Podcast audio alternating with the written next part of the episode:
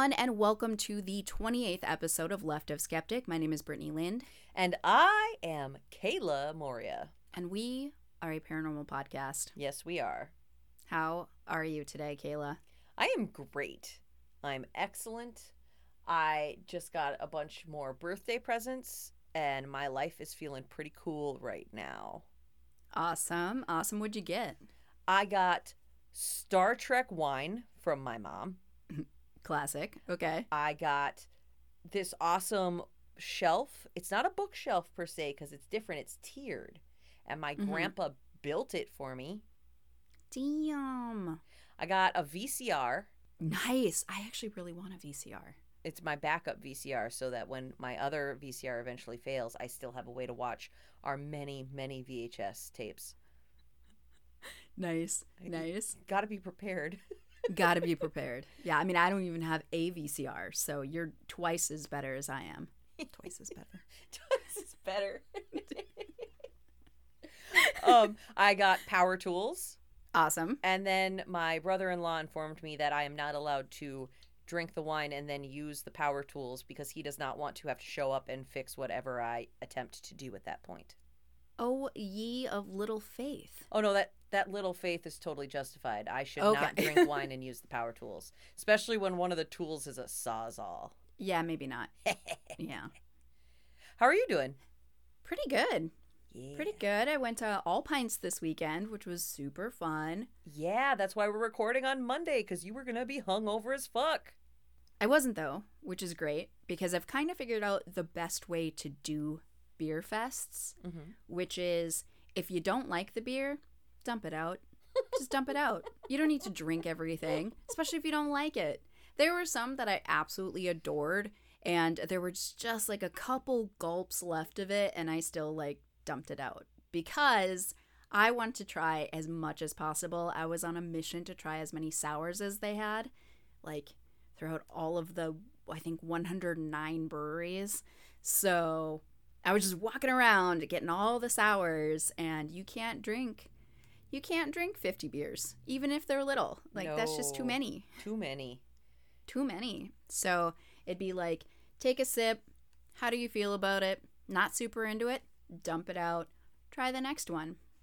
That's how you do it. Do they have a space for y'all to dump all those things out, or do you just dump it on the ground?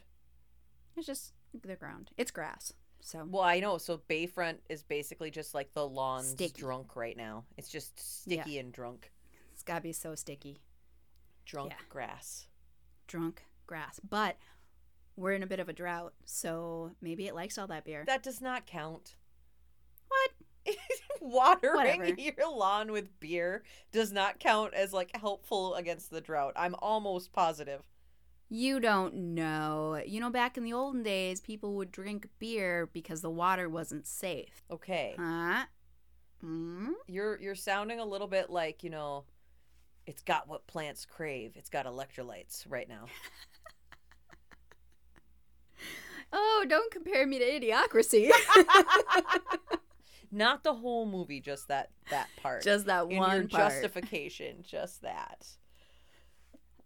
It also rained for like two minutes, so it kind of mished together. That rain was so cool though. So we didn't address it in the last podcast fully, but oh, I was talking about the rain on Saturday, but yes, you can really hear it in our second commercial. Yes, it was so cool.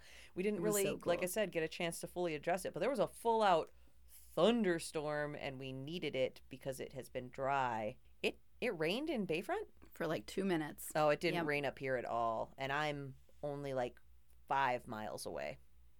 Yeah. We got nothing. Yeah, no, it was well. It's it's Duluth. The lake has an entirely different weather than the hill. True. Yeah, no, it was good though because the uh, the air quality was pretty terrible. When we started out the day walking between places, I actually was wearing a mask outside because my lungs were like, "What are you doing to me?" And then by the time we got to Bayfront, though, closer to the lake, windier, it really was breathable again, and that was wonderful. I love being able to breathe the air. Like my favorite kind of air is the breathable kind. Poor Brittany with your lung problems. She's like, I love being able to breathe air, Yeah, yeah. My lungs have like hurt for a week. Just a constant achy pain. So I really apologize to anyone listening to the episodes.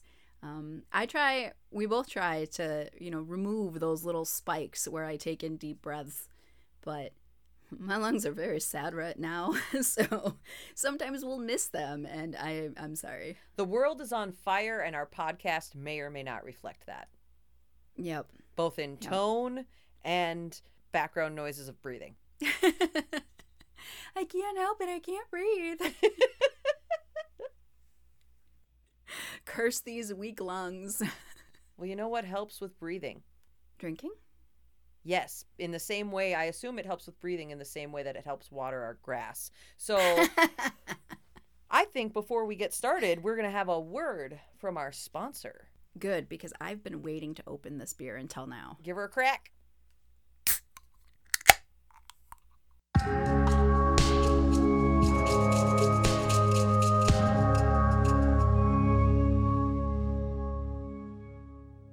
Brittany, I had a thought. I love thoughts. Tell it. Tell me. Tell me your thought. Every week we talk about what we're drinking, which for me just happens to be a Royal Bohemian this week. But we never talk about beers that neither of us are huge drinkers of. That's a very good point. Because I'm drinking a Raspberry Crush, which is one of the tart wheat ales. Um, and I tend to, with those tart wheat ales, I also tend to like hoppier things. But that's not what you like. And there's a lot of stuff that we just generally don't choose as our main beer. So this week, I think we should talk about a couple of the beers that our listeners might have an interest in that we don't necessarily drink. So, everybody, are you ready to hear about some new beers this week? We're just going to go ahead and say that they said yes. All right. The North Tower Stout is a hell of a beer to check out. This is actually a silver medal winner at the Great American Beer Festival for the 2020 Oatmeal Stout category. So you know it's a good beer. Malty accents of chocolate, coffee, and dark fruit are all balanced with a restrained hot presence in this stout hearted ale. It is thick. Thick. Well, it just so happens that the beer I'm going to tell you about is also a medal winner. It is a gold medal winner from the Great American Beer Festival, and it is the Duluth Coffee Pale Ale, Made with- Nice. My favorite local Duluth coffee, which is pretty much the only coffee that I drink because it is the best. So, this America's Best Outdoor City demands a beer that pushes boundaries, and this mildly hopped pale is created using single farm source beans from Duluth Coffee Company. It is delicious. Normally, when you think of coffee beers, you think of darker beers that mm-hmm. are mixed with coffee, but this is a pale ale, and how they make a pale ale, a coffee beer, I, I'm gonna say magic. Sounds like magic to me. These two and all Earth Rider beers are made with Lake Superior water and perfect ingredients. For more information about these beers and others, visit earthrider.beer.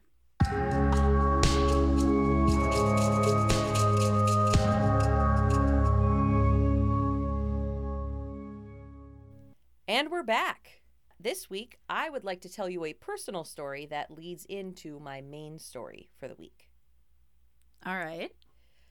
When I was telling you last week about my trip, I mm-hmm. specifically left out one of the craziest stories I had because I wanted to use it as a reason to lead into a location.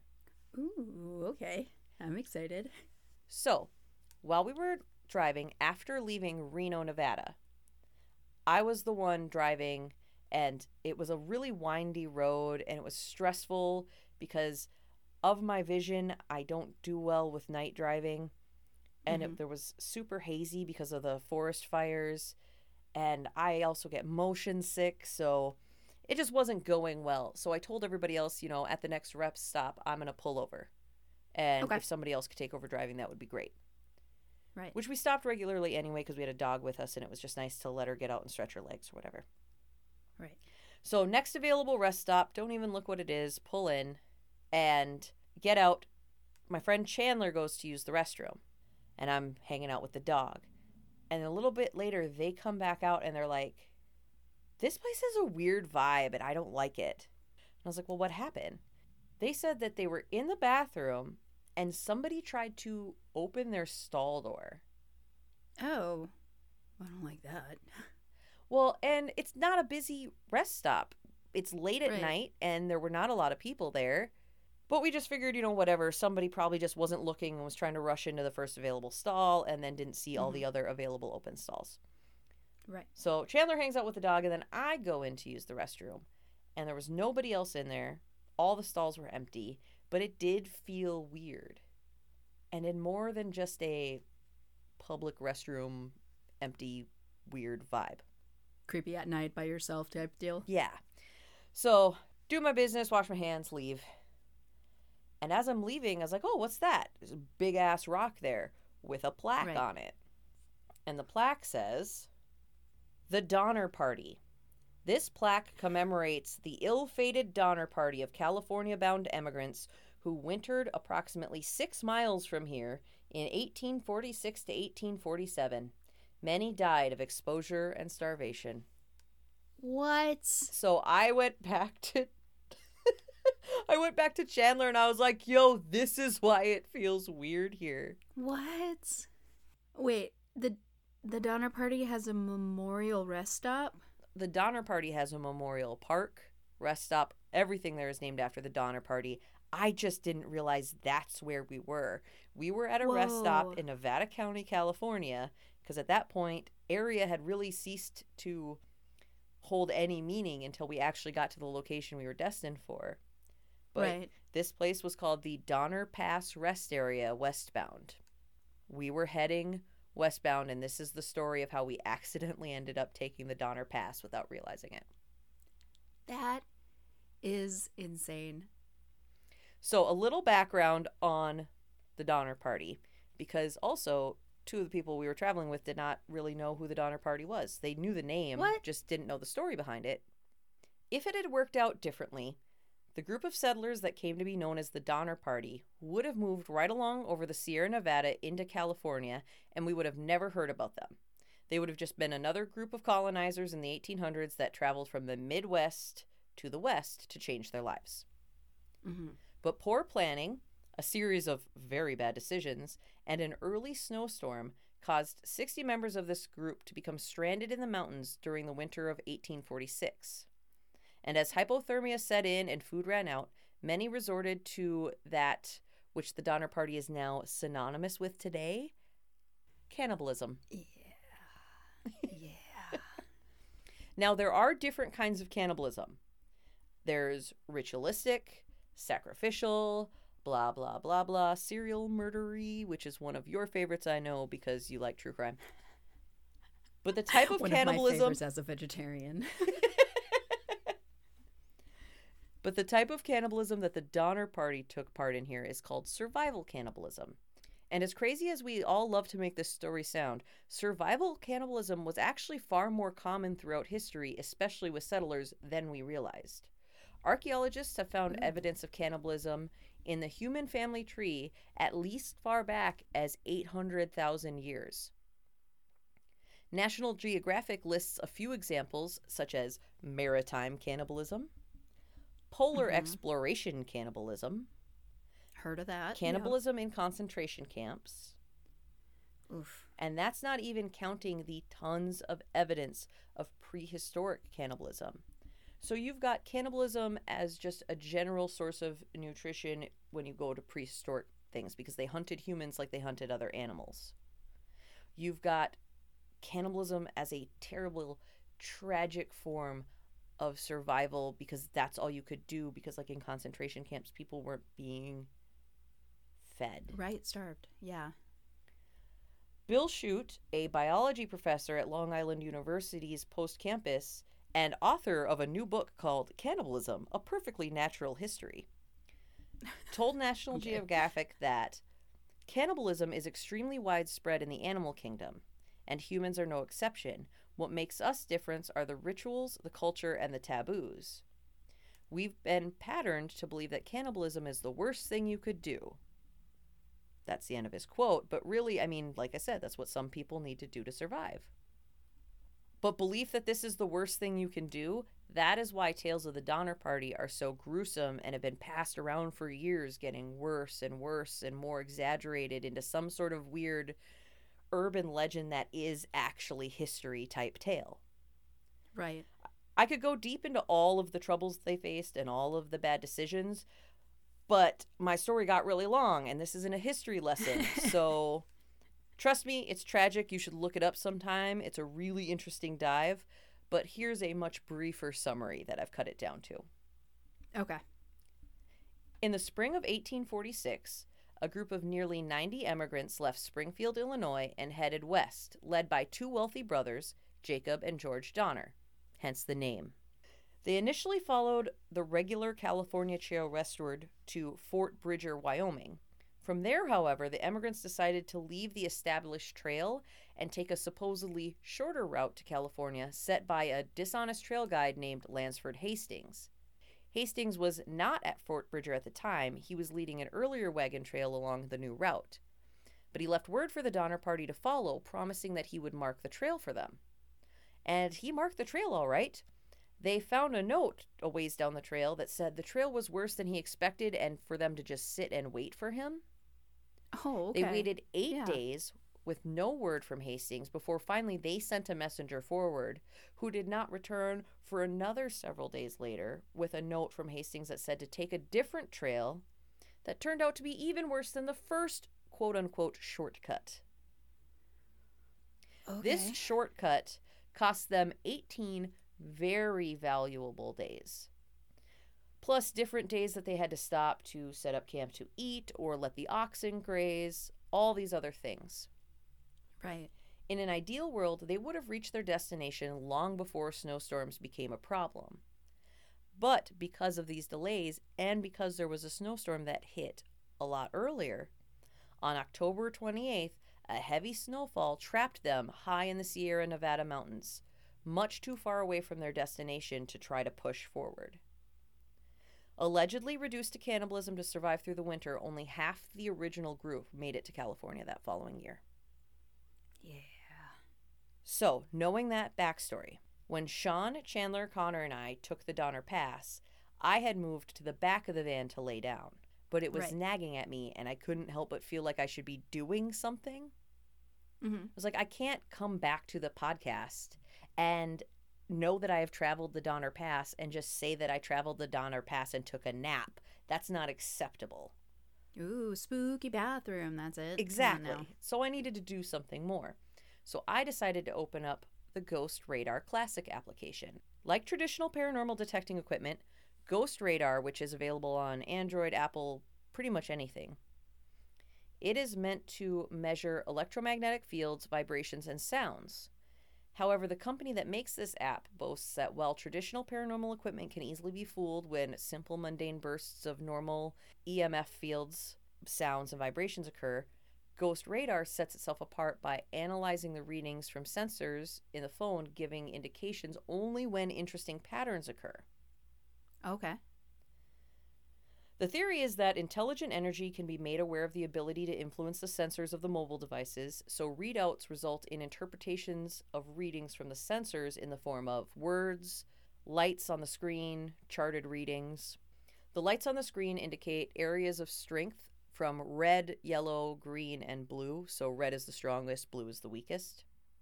You can try to laugh off the application's readings as coincidental or random, but honestly, there are too many times that the words that have popped up or the readings have fit the situation I'm in.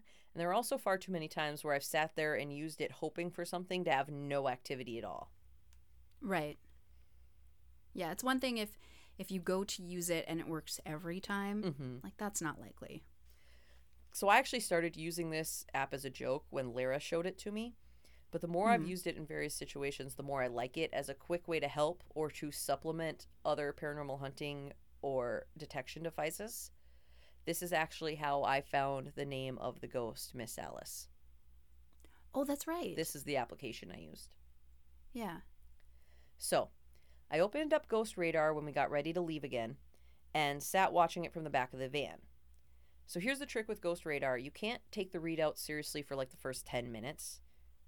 When you turn it on, it seems like measurements are going crazy, but that's not ghosts like just scrambling to talk to you. It's it adjusting to the environment and getting Calibrated. calibrated. That's the word I was looking for that I didn't have typed into here, but calibrated is a great word for that. Thank you. It just needs time to chill and even out and get a feel for the area. So, after about 15 minutes, by this time we were on the road, I started paying attention to the phone. It had done its calibration and had really been pretty silent for about five minutes or so. So, we were a mm-hmm. few miles down the road. For the first few miles, nothing happened, and then a red blip came on the screen and disappeared. Shortly Alright. after, another red blip came on the screen, and a voice came into my headphones. Not like a creepy voice, just the automated voice that the app plays when it interprets the word. The word? Cook. Oh. A few more red blips on and off the screen, and then how? Drink. Oh. Okay. It said drink twice, and then the app froze. Like in the middle of a page turn. It looked like a page was turning, but the problem is I don't know why it would do this. This app doesn't have a page turn appearance. I've tried to make it happen again since this happened, and I can't. You click the ad at the bottom, you click the information, you click to try to get the publisher's info. Nothing looks like a page turn. It all just directly goes to the next screen. So, Interesting. when this happened, I closed the circle on the app, which is thanking and letting them know that I'm taking this seriously. Apologized to whatever was listening, closed the app, and then opened it up again. It still said drink, which it normally does when you reopen the app. It will just have whatever was on it left over. Yeah. And it stayed inactive for a long time after that, but then red blips started flashing around again and the word ahead. Okay. It stayed on ahead for a while, and then the lights began to appear as yellow and green, but words were still showing up. Guide. Asleep. Oh. Oh no. Almost. Problem. problem. The lights were now appearing green and blue and very rarely yellow, and it said mud, beautiful, force. Force was the last word. It stopped saying anything after that. Some blips flickered in and out, but now were mostly green and blue. And I watched for as mm-hmm. long as I could, long after the activity actually stopped, and decided I needed to get some sleep. Because the roads were windy and I was getting more and more motion sick. So looking I, at your phone. so I closed the circle with a thank you and closed the app. This all happened in the span of about an hour. There was much longer pauses between words than I put forward in this story. I appreciate that. no problem. I don't know what all the words meant, but in some way, if you look at them, cook, how, drink, guide, asleep, almost, problem, mud, beautiful force, none of them feel super out of the place, and I really want to look more into it. I just haven't had the time or availability yet. I was very happy that something communicated with me, even though I didn't fully understand it. And apparently, I'm not the only person that is communicated with in the Donner Pass or the Donner State Park area. It was already such a good story, and now you're going to tell me more. Mm-hmm.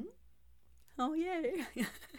The area that the Donner Party Memorial State Park resides in is called Truckee, and the local Truckee residents and many others believe that the site where the Donner Party was stranded is haunted. Nico Combs, a park interpreter, states that the area might be haunted, and she points to the fact that the park brought in a cadaver dog that had indicated one specific area that holds human remains. So they know for sure human remains have come up because that's a legit cadaver dog. right. People believe that one ghost that haunts the park is Tamsen Donner. She's often portrayed as kind of a heroine in this tragic story. Mm-hmm. At the time that the Donner Party was stranded, Tamsen's husband George, the leader of the group with his brother, injured his hand, and she refused to leave her husband's side, which actually resulted in her own death. When the first rescue party arrived, she sent her children with them, but remained back because George's hand had become gangrenous. Oh. This infection ultimately claimed his life. She died not long after, never making it to California to get back to her children. That's sad, but she wouldn't leave him. Mm-hmm. That's love. Or old timey marriage, either you, way. Steve.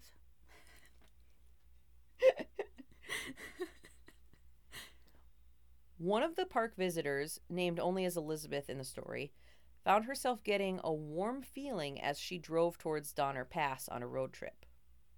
She felt like she was about to see an old friend, that kind of excitement feeling, but it confused her because she had no plans to do this.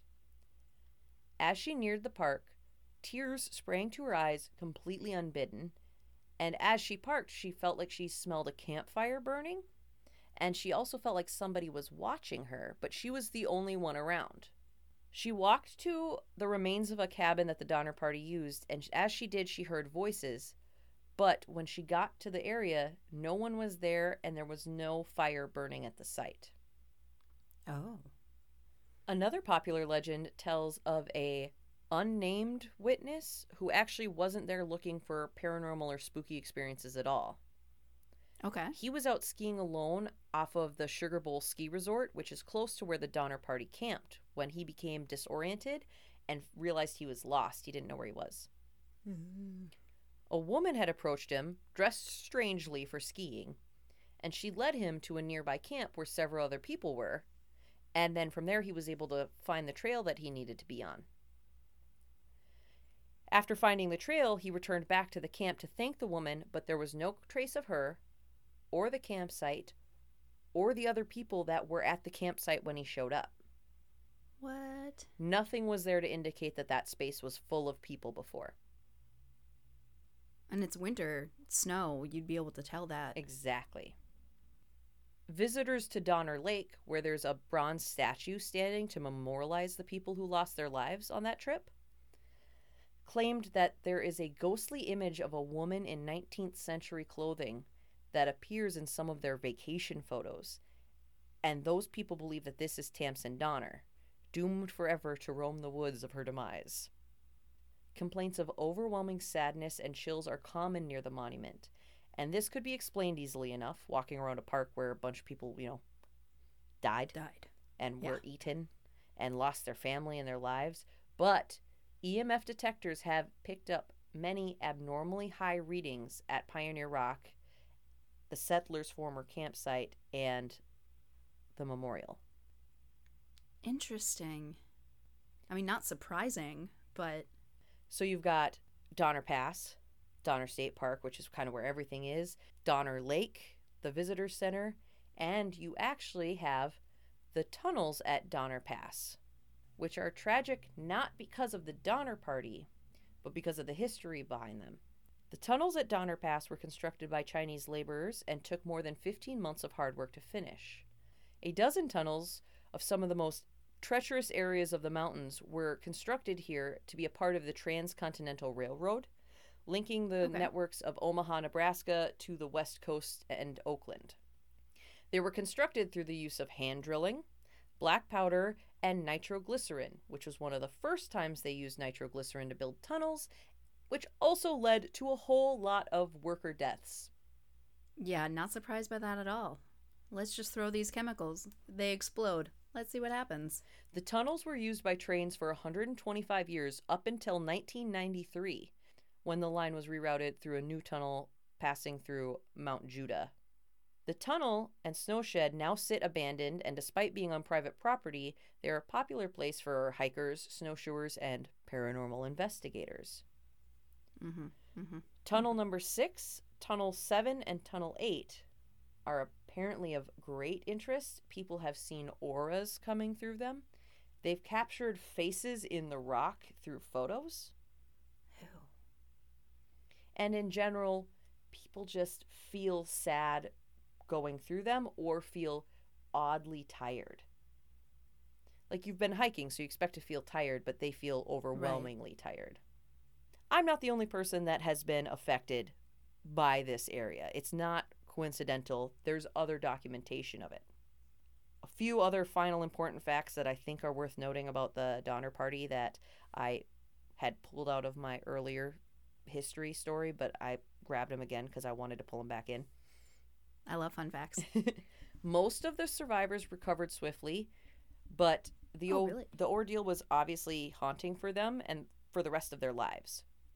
But Mhm. one man, Louis Keseberg, would apparently go to the saloons and like in Sacramento and boast that human liver was the best meat I ever ate. did it taste like chicken? He even opened a steakhouse in San Francisco, which failed, just as a side note.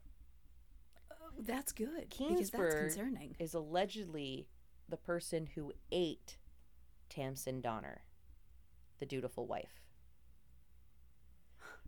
Her body was never found, and apparently that could possibly be because Keseberg ate her. He admitted to eating her but not killing her. According to his account, Tamsen arrived at his cabin after Georgia died and passed away in her sleep, which he then used her to, you know, eat.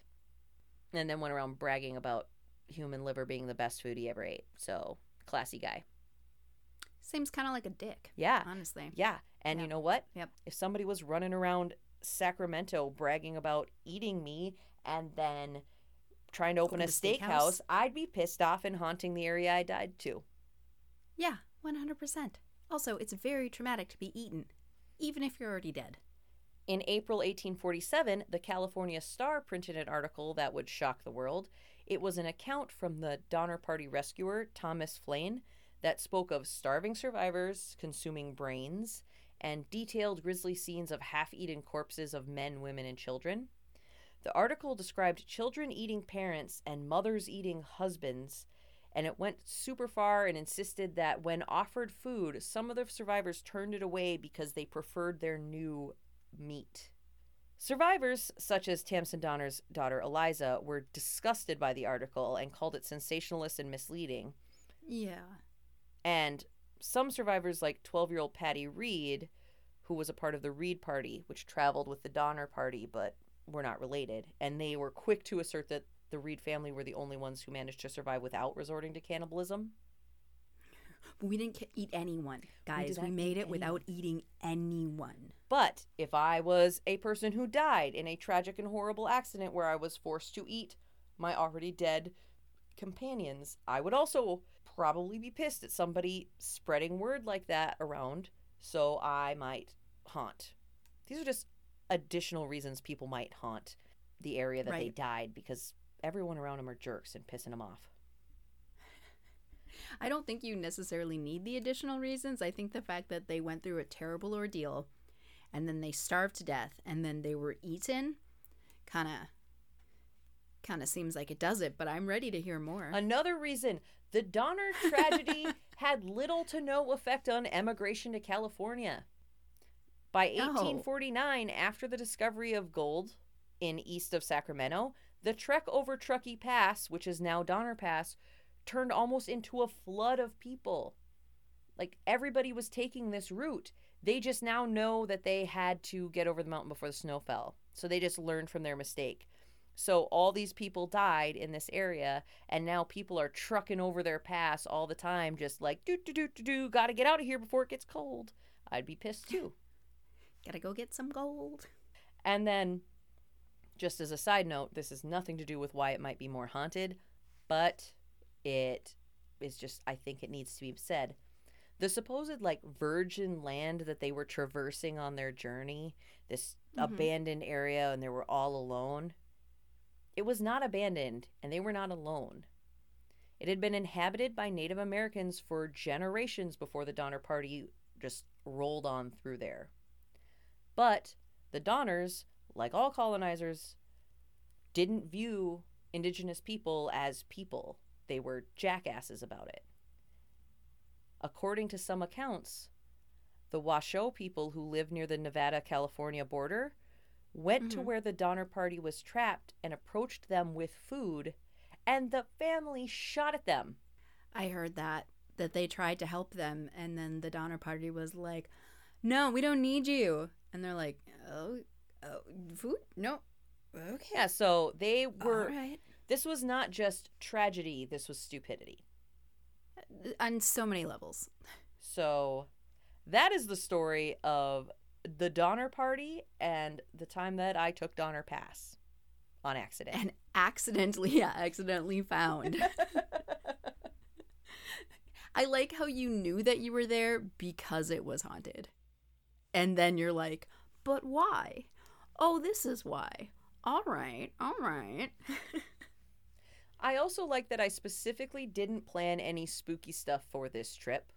Like, we also at one point were near Nebraska City and could have gone down the Seven Sisters Road, Mhm. but I didn't want to like make these other three people that really have no interest in spooky shit take a spooky trip Do with spooky me. shit.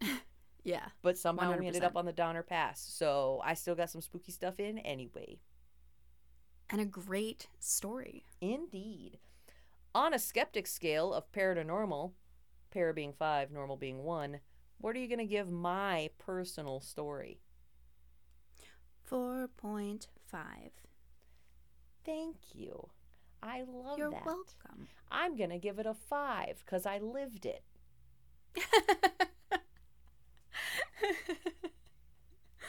uh, funny. Oh, man. After recounting that weird ass night, I'm feeling stressed out. Stressed but happy, mind you. But I think I need it to crack open another beer, so let's take this time to get a word from our sponsor.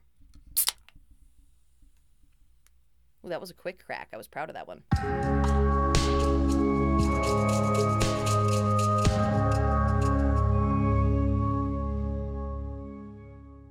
Brittany, it's August already. Summer is coming to a close. Oh, it's so sad. It's sad, except there are still a lot of summer events that you can hit up to enjoy the rest of it while you've got it. For example, at the festival grounds, Earthrider is having the Northbound Caravan. This is August 20th and 21st. Features great acts such as Duluth locals The Slamming Doors. Love them. Tickets are available now on sale, or you can buy them at the gate. You should really check it out. What event are you looking forward to? I'm actually looking forward to the Earthrider Fest, which is their sort of anniversary celebration, and it's coming up on September 11th. And it features bands such as Charlie Parr, Turn, Turn, Turn, the Polka Aerobics, and more. And you can find tickets for that on sale at earthrider.beer. It'll link to their Eventbrite page, but I would definitely check it out early because there are only 350 advance tickets this year. And I'm going to want to go because I love the polka aerobics. I knew you would. For more information on these events and other future events, you can follow Earthrider Beer on Twitter, Facebook, and Instagram.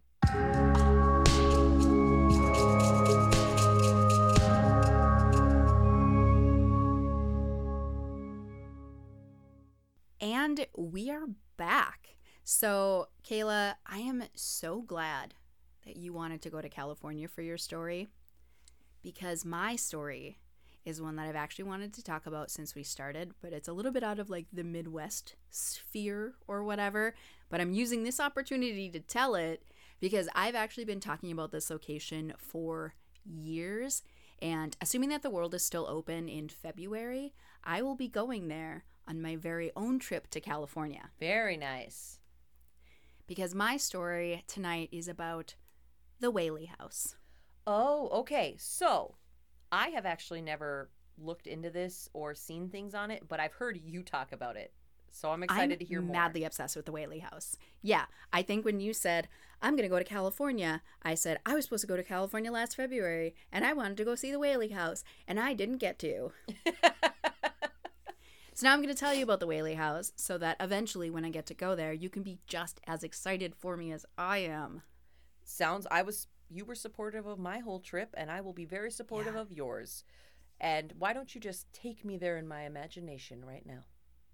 All right, picture it. The Whaley House is located in the Old Town neighborhood of San Diego, California.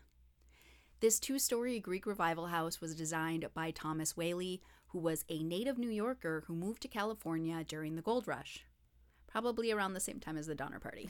um, and he was actually one of the first settlers in San Diego. And in fact, hashtag fun fact, uh, he was appointed president of the San Diego City Board of Trustees, informally known as the mayor, uh, in the late 1850s, which is around the time of the Donner Party, right? Yeah, uh, 1846 to 1847 is when they were trapped. Yep. So he's one of the ones who made it.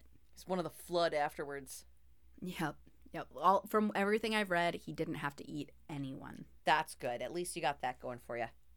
Yeah. Good job, Mr. Whaley. Good job, Mr. Whaley. Construction on the house began on May 6th, 1856, and was completed in 1857 to the tune of $10,000, which in today's money I was waiting for it. is $312,294.25.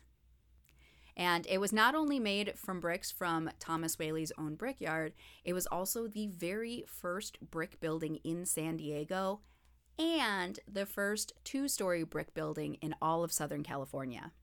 And the residence became kind of a gathering place for San Diegans. San Diegans. Yeah, Oh. San Diegans. That's what people from San Diego are called. All right. I Googled it. um, besides being the Whaley family home, it would eventually contain San Diego's first commercial theater, the county courthouse, and a general store. Cool. The family, which consisted of Thomas Whaley, his wife Anna, and their two children, Francis Hinton and Thomas Jr., moved into the house in 1857, with their third child, Anna Amelia, being born soon after. And right off the bat, the house was haunted. so, shortly after the Whaley family moved in, they told the San Diego Union that they heard heavy footsteps in the house, which they believed to be the ghost of James Yankee Jim Robinson. It's quite the name. Who might you ask is James Yankee Jim Robinson? I'll I- tell you. Okay, I didn't ask, but okay, go ahead. You're gonna hear it because it's written on my in my notes. So before Thomas Whaley purchased the land in 1855, it was actually the site of several local public hangings. One of them being that of Yankee Jim.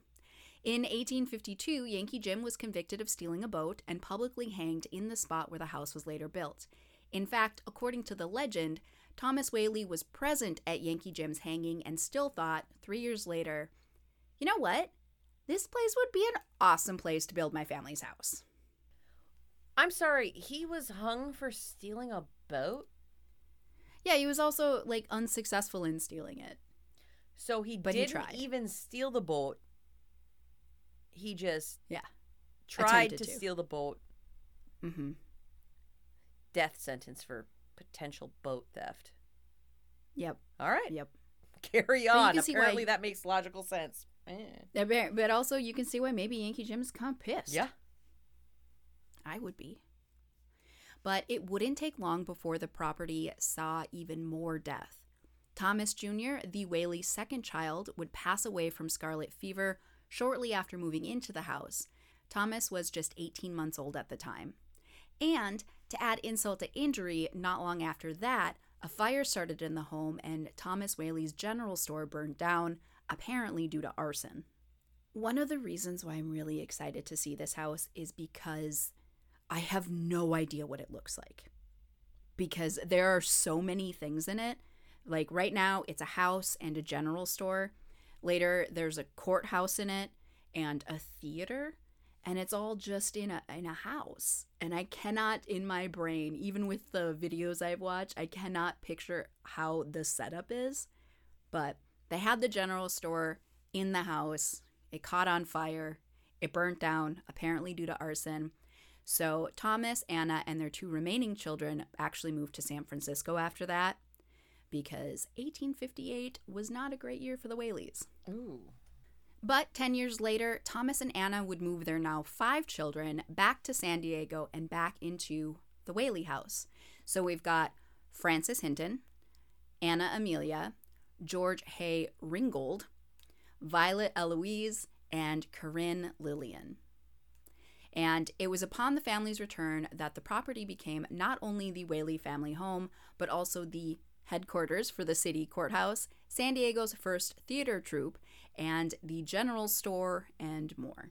On January 5th, 1882, Violet Eloise Whaley and Anna Amelia Whaley were both married in Old San Diego. Violet married George T. Bertolacci, and Anna Amelia wed her first cousin, John H. Whaley. But two weeks into Violet's marriage, while on their honeymoon, Violet woke up and George was just gone. Ooh. Turns out George Bertolacci was a con man who had married Violet for her dowry. And because this was the 1800s, people were total dicks about it. Ugh. So their divorce was finalized about a year later, but because of it, Violet was essentially shunned by society because she was a ruined woman and doomed to be a spinster at age 20.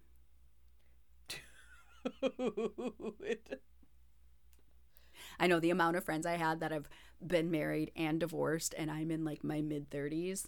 So many. yeah. I'm sorry, all of you women who are now ruined and spinsters. One ruined ruined woman right over here. I know. What was- I wasn't going to say it, but. What was what was Sean thinking when he uh, married me again? Yeah. I'm ruined. Anyway, That's- sorry. ruined. Unsurprisingly, Violet became depressed. And on August 18th, 1885, she committed suicide at age 22 by shooting herself in the chest.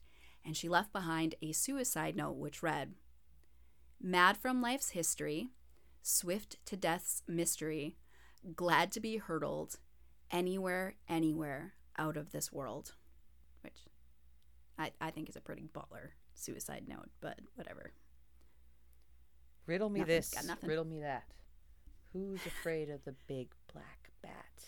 So, this is actually a passage from Bridge of Sighs, which is a poem by Thomas Hood. And unsurprisingly, it is apparently one of Edgar Allan Poe's favorite poems. Oh yeah, He talks about it all the time. Or did talk about it all the time. he might As still far as talk I know, about he's it. Gotten know. over it. The youngest of the Whaley children, Corinne Lillian, was actually engaged to be married during the time of Violet's death, but due to the scandal, her fiance called off the wedding. And after all of this tragedy, Thomas Whaley built his family a single story home in downtown San Diego, leaving the Whaley house vacant for over two decades.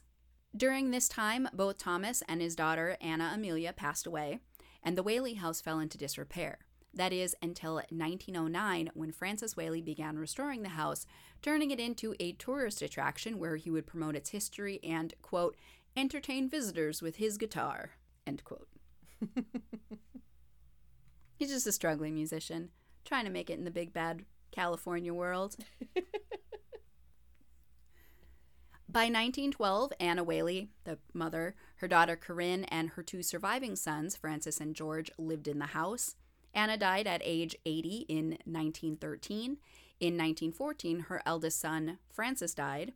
George died in 1928, and Corinne Lillian lived in the house until her death in 1953. In 2005, Life magazine named the Whaley House the most haunted house in America, which was echoed by the Travel Channel's Most Haunted, who dubbed it the most supernatural home in the United States. I wonder how they determine this stuff because I've had a few places that I'm like, this place called it the most haunted, blah blah blah. What? How do they determine this stuff? I don't know, and I bet it changes every year. Oh, I'm sure. And the house has also appeared on such shows as Fact or Faked, Paranormal Files, BuzzFeed Unsolved, and of course, Ghost Adventures. Yeah. Because who's surprised? It's super haunted. And many of the ghosts experienced in the Whaley house are actually the Whaleys themselves. Visitors and staff will often report hearing the sound of a baby crying, and this is thought to be the ghost of Thomas Whaley Jr., who passed away at 18 months. And people also report the sound of what they think is Thomas giggling, as well as the sound of tiny footsteps. Cute. Cute. On the second floor of the house, people report feeling immense sorrow, as well as seeing the apparition of a young woman. This is believed to be Violet, who spent a great deal of time in this area of the house after her divorce, prior to her committing suicide. Thomas Whaley Sr. and his wife Anna have also been seen throughout the house. Thomas, in particular, has been seen in his frock, coat, and top hat looking down at people from the landing. And one five year old girl was waving and interacting with a man that she described resembling Thomas, though no one else could see him.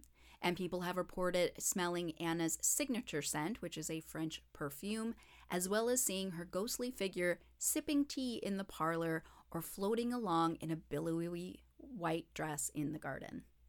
She sounds so classy. I would also be looking down at people if I was wearing like a top hat, standing up on Oh, a balcony. yeah, thing. he's I'd be just like, like, What are you doing in my house? Come smell my wife's signature scent. It's French. It's dead. People will report throughout the house mists, lights turning on and off, the sound of heavy footsteps, cold spots, and unexplained shadows have been experienced by staff and visitors alike. There is said to be the ghost of a young girl with long hair and in a long dress seen in the dining room, as well as like the sounds of children running and playing can be heard throughout the house though. And legend has it that this ghost is that of a playmate of one of the Whaley children who had accidentally broken her neck on a low-hanging clothesline in the backyard of the house. And her name is oh. thought to be Annabelle or Carrie Washburn. Yeah, if it makes you feel any better, there's not a whole heck of a lot of evidence to substantiate that rumor. Um, they think that perhaps this was started by an old staff member. But either way, apparently the girl is still there. People see her. There have been stories of curtains being pulled back as if someone is looking out the windows, even though the house is empty and closed. And one time there was a 911 call made about a woman after hours who was outside of the Whaley house crying. I was going to make a joke and said that she was outside of the Whaley house wailing. And then I was like, that's not funny. And then you still made the joke. I still made the joke. you can cut that though if you want. I'm I'm not going to unless you want me to. When the police officer showed up and asked the woman if she was all right, she turned to him, smiled, and then as he shone his flashlight on her, she disappeared. And then there is, of course, Yankee Jim, Yeah, of uh, course. who even the Whaleys believed to haunt the house from the moment that they moved in. Although the land that the Whaley house stands on had seen many hangings before that of Yankee Jim, it's no wonder that his ghost is said to remain. Being a particularly tall man, taller than most at the time, during his hanging, it is said that there was a miscalculation in the length of the hanging rope. So instead of snapping his neck, like what was intended, instead, according to an 1873 article in the Los Angeles Herald, quote, he swung back and forth like a pendulum until he strangled to death, end quote. And according to some accounts, it took upwards of 45 minutes. That's terrible. Which is kind of ironic that there was a little girl who broke her neck because of a clothesline, and yet the man who was supposed to break his neck ended up being strangled to death. Dude, hanging is so fucking brutal. I know. To this day, like the Whaleys, people will attribute the sound of heavy footsteps to Yankee Jim, as well as cold spots and the feeling of tightness in their chest and throats. People also claim to see him, though when you get close, he disappears. There have also been reports of a small woman seen in the courtroom. The woman is described as having a swarthy complexion, dark eyes and hair, wearing a full floor length skirt with small print, and she wears gold hoop earrings as well as a cap on her head. And she doesn't match the description of any of the Whaleys, so it's thought that perhaps she is a former tenant of the Whaley house. Because when Corinne was the last one who lived there before she died in the 1950s, I guess she took on a bunch of tenants to help her out. People will also report hearing the sound of a gavel from the courtroom. Who's surprised? There have also been reports of sounds in the room where the Tanner Troupe Theater was once located. So in 1868, an upstairs family bedroom was converted into a theater after Thomas Whaley rented the room out to the Tanner Troupe, a, which is a local theater troupe ran by Thomas Tanner. For the troupe's opening night performance, the small room accommodated a stage, a few benches, and 150 guests. Wow. Although it was mostly standing room only, and ladies had been advised not to wear their hoop skirts or petticoats that would allow for more room. but only 17 days after opening night, Thomas Tanner died, according to some sources, backstage after one of their performances. So the theater is said to be haunted by Tanner, as well as the sound of past performances, such as the sound of vaudeville music and laughter. Pleasant. And then there are ghost pets. I love a ghost pet. I know, me too. So the ghost of a spotted dog, possibly a fox terrier, has reportedly been seen, possibly the Whaley's own terrier named Dolly Varden. Which, for a second there, I thought it was like a play on like Dolly Parton, and then I was like, no, this is way before Dolly Parton. Why would I think that? it's like 100 years before Dolly That's how Parton was alive. legendary Dolly is. Dolly was a legend before she was Dolly. Exactly. They were also said to have a pet cat, and visitors have reported seeing a dog chase a cat around the house and garden. So it was said when Thomas Whaley first built the Whaley house that it was quote unquote destined to be haunted. And I guess they were right. And that is my story about the Whaley house. Do you imagine how much it would suck to like build this nice new house and then realize that the house you built was haunted? Like you're Yeah. like, sweet, I'm starting from scratch. No worries here. Oh, that sucked. maybe I shouldn't have looked at this place where a bunch of people were murdered and went, this is a really good place to have a family home. Maybe he was just really ditzy and didn't even think about it. Yeah, maybe. I don't know. He sounded like he was a pretty good businessman when he came from New York, but who knows? Book smart and street smart, two totally different things. Totally different. And to be ghost smart, you gotta be street smart. Very true. Yeah, but in newspaper articles from back in the 1800s, they're like, dude, this place is going to be so freaking haunted. like, it's going to be. And that was like prime ghost time. Or maybe they didn't realize it was going to be prime ghost time. And now, whew, bad idea. A lot of bad choices made in our stories tonight. yeah. Yeah. On a skeptic scale, I'm gonna give it a four. Thank you. Thank you. I'm going to give it a 4.5 because I'm madly obsessed with the Whaley House. So. I really hope you get to go visit it. That sounds rad. I know, I know. I really, really hope that the world doesn't close down again, Well, I'm wearing or at least masks that it's to back open in again, February. so- Yeah, I know. That's what everything just said. Gotta put those masks on again. We'll see what mm. happens. To all of our listeners out there, be safe if you aren't vaccinated yet. I would like to encourage you to do that. I mean, ultimately, is is your choice, but please Yep, do. If you can be vaccinated, please do. Please and thank you from someone who has lung problems. I got the black lung pop. I think I've got the black lung pop. All right. Word on the street is you have a listener story for me. I do have a listener story for you. We've got a few, and I chose one for tonight. Awesome. I'm ready. I'm ready. This anonymous listener story has the pronouns she, they. Thank you Love for it. normalizing pronouns. This listener starts A friend of mine convinced me to go ahead and send him some stories. But I've got quite a few, so I figure I can just send them in one at a time or something. Hopefully that means I'll get more again eventually. Right?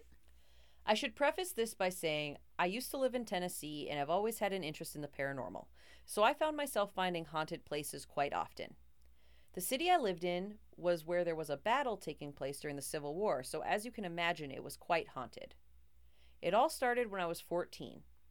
I lived with my parents and younger brother. So the way the house was set up was that there was this open loft area, my brother's room, a bathroom in between us, and then my room. The entire upstairs you could see from the living room as everything was open. This is important. Okay. When I was around the age of 14, I started staying up late and just wanted to be on the family computer. Classic. Yep. Right there with you. For our younger listeners, you used to not have your computer just in your hands as part of your phone. There was a family computer, and it was usually in a public area, and everybody It- fought usually in over a computer room. it. Yep. Called it the computer room. computer room or family room.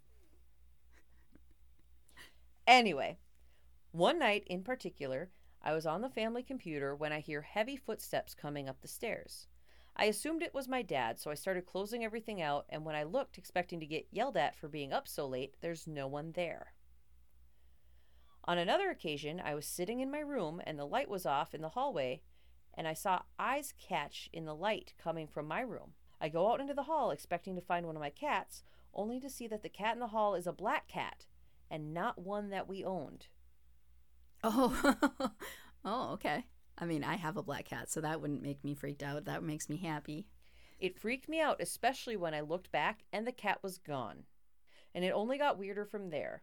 I started seeing weird shadow shapes on my walls that I couldn't trace the source of, and looking at them always gave me a really weird feeling.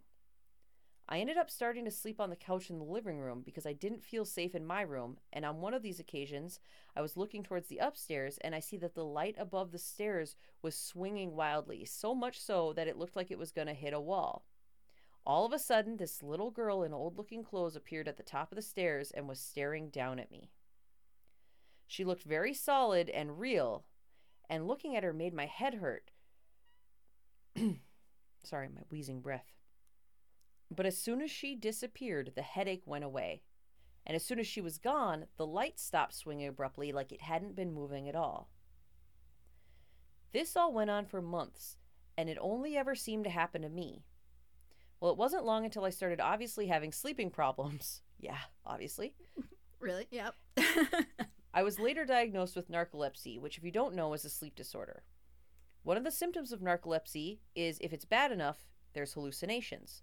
So naturally, I brushed all of ah. these incidents off as hallucinations and never told anyone because I felt silly for being so afraid all that time. I forgot about all of that until months later when my mom casually brings up hearing someone banging on the garage door, and when she went to check, there was no one there. There were a few other things she ended up bringing up, and she even joked about the house being haunted. A few years ago, my parents were in the process of selling the house and moving into another part of the city, so they left me to stay in that old house to house sit while we waited to sell it. okay.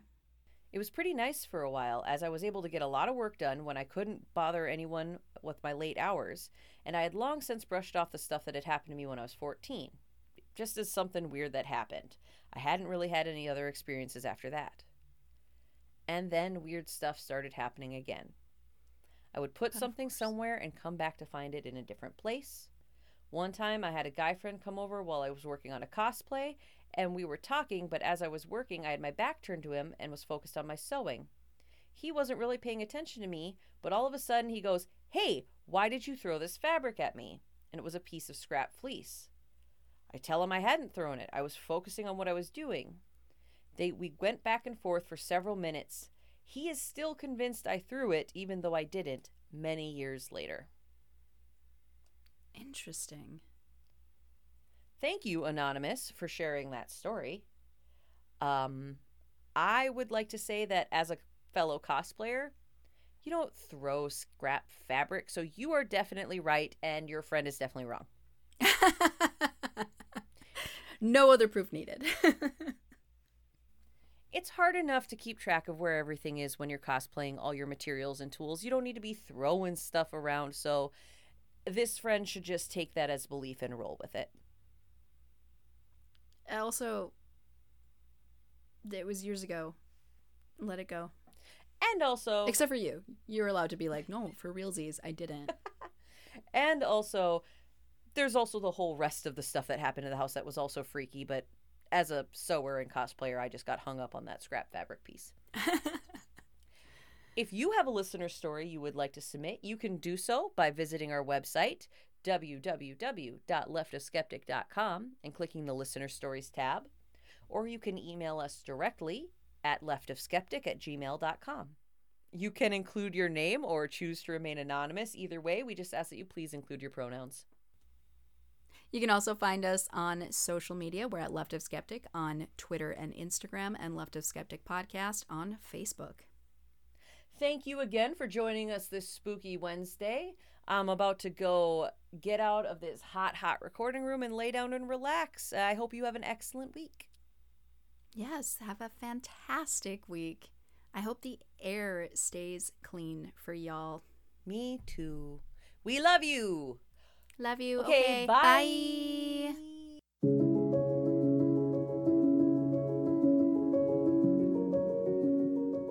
The Left of Skeptic podcast is written and hosted by Kayla Moria and Brittany Lind. This week's episode is edited by Kayla Moria. The Left of Skeptic music is by Dave Melling and Emily Havoc, and our artwork is by Al LeBlanc. Okay, bye.